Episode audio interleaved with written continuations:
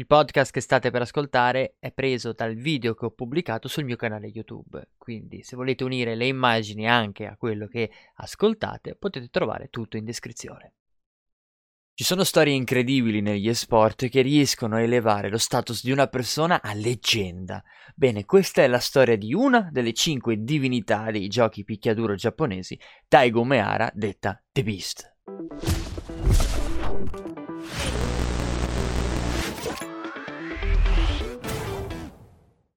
Daigo Meara nasce nel 1981 nella prefettura di Aomori, ma la famiglia si trasferisce a Tokyo quando lui era in seconda elementare. Come molti giovani degli anni 90 si interessa sin da subito ai videogiochi e ai picchiaduro in particolare che in quel periodo, sia in Giappone che nel mondo, andavano molto di moda. Questo significava però solo una cosa, frequentare le sale giochi. Quando avevo circa 10-11 anni c'era un piccolo videonoleggio vicino a casa mia. Prima volta che entrai vidi il cabinato di Street Fighter 2 e fu amore a prima vista. Da lì cominciai ad andare nelle sale giochi e cominciai a giocare picchiaduro. Il titolo più in voga in quel momento era Street Fighter 2, il seguito del primo capitolo uscito nel 1987, ma a causa delle lunghe code per poter giocare scelsi di dedicare più tempo a Fatal Fury della SNK. La sua bravura e talento vennero fuori però quando cominciò a giocare a Street Fighter 2 Champion Edition. Non mi resi conto di essere più forte di altri giocatori, ma ebbi la sensazione di avere più passione rispetto ai miei compagni di classe. Credo semplicemente di aver dedicato più tempo e fatica al gioco. Pensato che avrei potuto mettere la mia passione nel gioco e vincere in quella maniera. Nonostante tutto, il gioco che realmente lo introdusse nello scenario competitivo fu Darkstalker. La sua dedizione lo portò a raggiungere una sorta di status leggenda. Se siete stati in un arcade, in una sala giochi di quelle serie, sapete che esiste una legge non scritta. Il vincitore rimane seduto. Nella Chiabara Bar Siga Game Center, Daigo ottenne l'impressionante record di 286 vittorie sullo stesso cabinato di Darkstalker. Il gioco in verità poteva registrare solamente 256 vittorie, dopo le quali il gioco resettava a zero, e Daigo ne vinse ancora 30.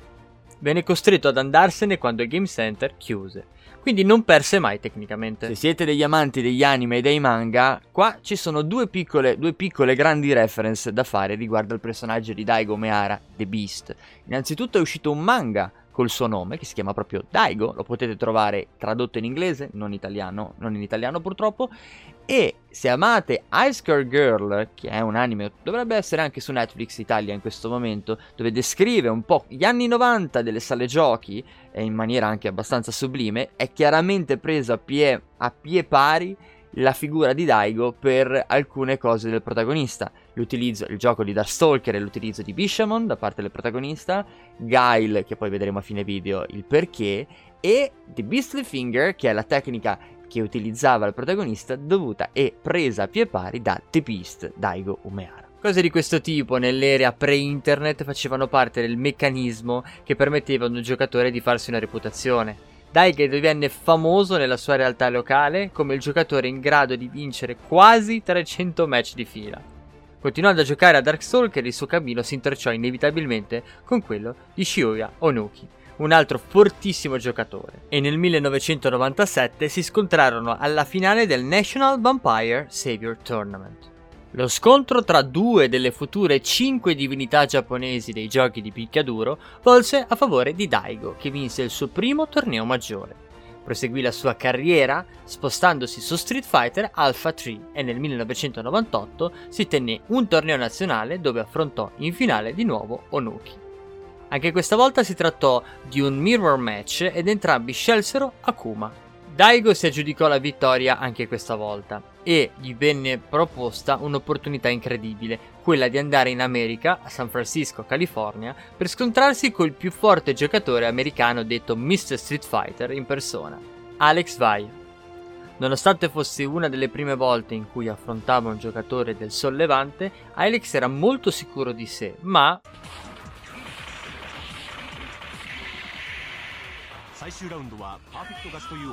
Daigo vince la sua prima competizione internazionale ed entra nel circuito della FTC, Nello stesso periodo, agli inizi del 2000, la scena del piccaduro cambiò notevolmente, diversificandosi molto, ma Daigo rimase ancorato al mondo del 2D giocando diversi titoli. Nel 2000 arrivò primo al torneo nazionale di Street Fighter Alpha 3 e Capcom vs SNK. Partecipò a entrambi i tornei, ma viene ricordato maggiormente per le sue performance su Street Fighter 2 Turbo. La community stava organizzando molti tornei data la grande richiesta in Giappone e indisse la leggendaria Super Battle Opera, una serie di tornei a partire dal 2003, mentre in America crebbero serie di tornei legati all'Evolution Championship, il vecchio Battle Bay, rinominato Evo nel 2002. La leggenda di Daigo crebbe con lui, dimostrando di far parte dei migliori giocatori del mondo. Si posiziona al secondo posto ai tornei di Capcom vs SNK 2 e Guilty Gear XX e arriva primo al 3v3 Super Turbo Tournament. Nell'Evo 2003 vince il torneo di Super Turbo e arrivò secondo allo Street Fighter 3 Third Strike. Ma qualcosa di incredibile stava per accadere, qualcosa che lo avrebbe celebrato nel mondo come una delle cinque divinità dei picchiaduro. Nel 2004 Daigo è contro Justin Wong nella finale del loser bracket di Street Fighter 3 Third Strike. Questa finale ispirò un'intera generazione di nuovi videogiocatori e a breve scoprirete il perché. Justin Wong selezionò Chan Li mentre Daigo scelse Ken era il terzo round della prima serie e Daigo era assolutamente senza vita. Anche parando sarebbe morto. Justin decise quindi di mettere alla prova e testare la forza di The Beast.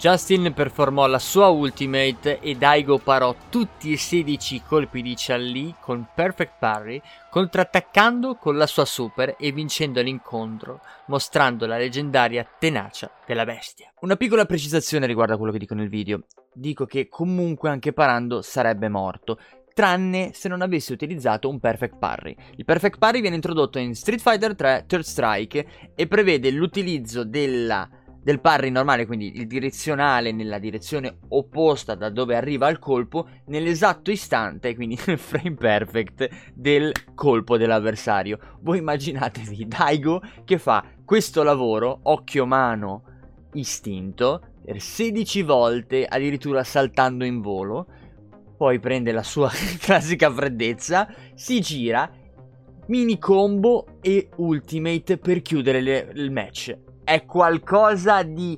mostruoso. Se l'Evo Moment 37 è così famoso è perché la sua performance è qualcosa di incredibile per la situazione in cui si trovava in una finale e per la timing occhio mano eseguito dalla bestia. Quando sentii le storie di quanto fosse forte e poi vidi queste scene incredibili, capii in un istante il perché viene definito l'eroe della FCC. Quel match è conosciuto qua all'Ovest come Evo Moment 37 ed è la clip più vista nella storia dei picchiaduro. Nonostante il secondo posto nel 2004 cominciò a scendere il suo interesse per i picchiaduro, temendo di rimanere schiacciato dal peso della sua popolarità che nel frattempo era cresciuta a dismisura. Aveva comunque la competizione nel sangue e quindi si diede al Mahjong. Si ferma anche lì però cominciando la sua carriera come operatore sanitario in strutture per anziani. Ma nonostante le cose stessero andando per il verso giusto, descrisse questo momento della sua vita nel suo libro come il più basso mai raggiunto. Da un certo punto di vista anche il mondo del gaming era un fallimento. Giocare a Mahjong fu un fallimento. Tutto nella mia vita era un fallimento, fallimento, fallimento. Ma se continui a scegliere la via che ti sembra più sicura, alla fine arriverai ad un vicolo cieco. Partiamo dal presupposto che la cultura giapponese comunque in quegli anni viveva ancora quel, lo spirito del cerca di fare il tuo massimo, vivi la tua giovinezza, creati dei ricordi, perché dopo devi dare un senso alla tua vita con il lavoro.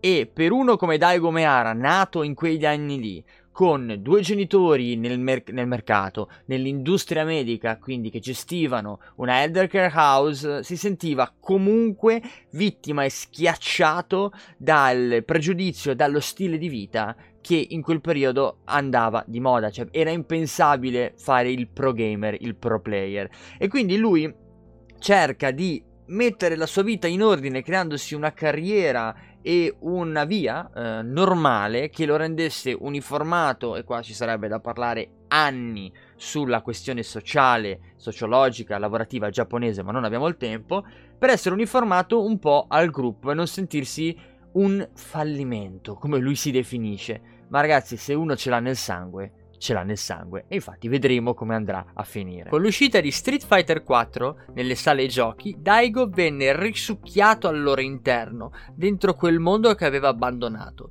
Erano passati 9 anni dall'uscita di Super Street Fighter Third Strike e la nuova uscita aveva riacceso la community dei giochi picchiaduro. All'inizio lo prese come un hobby, andando nelle sale giochi nelle pause tra un turno e l'altro, ma il brivido della competizione stava di nuovo seducendo la bestia dormiente.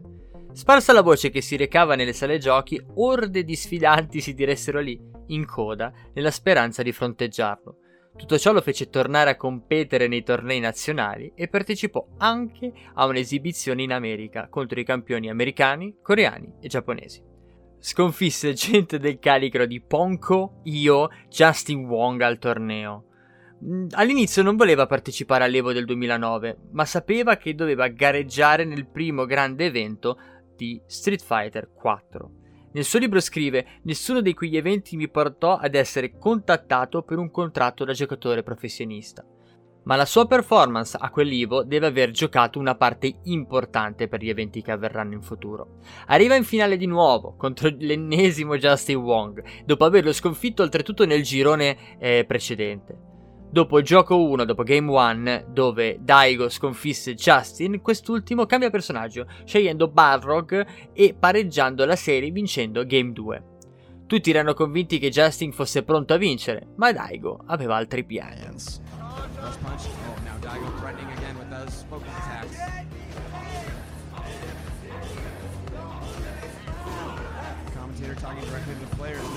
Oh no, it's all gonna come right down to this. Daigo, oh, Daigo Onahara takes it. Nell'aprile del 2010 Daigo Meara divenne il primo giocatore giapponese ad avere un contratto da gamer professionista, dopo aver firmato, per l'appunto, un contratto con la Mad Cats, ad oggi fallita purtroppo. The Beast era tornata e con lui anche i giochi di picchiaduro. Street Fighter 4 riaccese un interesse per il genere come mai prima di allora, attirando una nuova generazione di giocatori. Nonostante faccia ormai parte della vecchia guardia, Daigo rimane un giocatore estremamente forte. Vince nel 2010 l'Evo di Street Fighter 4, vincendo la grande finale contro Ricky Ortiz. Con il cambio alla versione arcade edition del gioco abbandonò il suo Ryu che tanto l'aveva reso famoso a favore di Yun, arrivando quarto agli Evo del 2011 e del 2012. Con i nuovi update del 2018 tornò sui suoi passi, rigiocando Ryu e avendo un discreto successo con Ultra Street Fighter 4 e l'inserimento di Evil Ryu, tornò ufficialmente in forma. Dopo un 2013 tutto sommato tranquillo, partecipò a molti grandi eventi nel 2014 e nel 2015, arrivando secondo alla Coppa Capcom.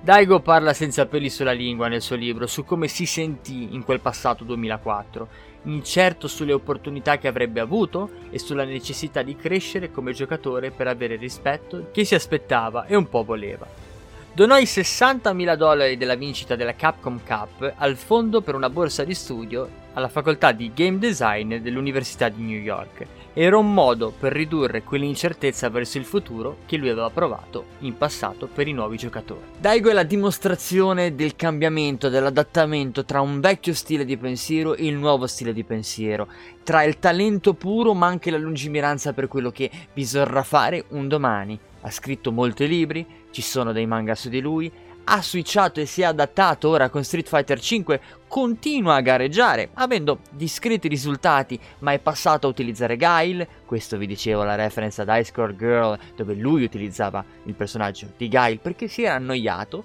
è uno streamer dove streama Fire Emblem per il Super Nintendo e intanto parla dei suoi match e di come riesce ancora a essere al top livello, ma c'è ancora un problema. Nessuno ha ancora preso l'eredità di Daigo Umeara. Ma questo sarà motivo probabilmente di un altro video. Questa era la storia di Daigo Umeara, detto The Beast. Io sono Zergantis e vi aspetto al prossimo storytelling.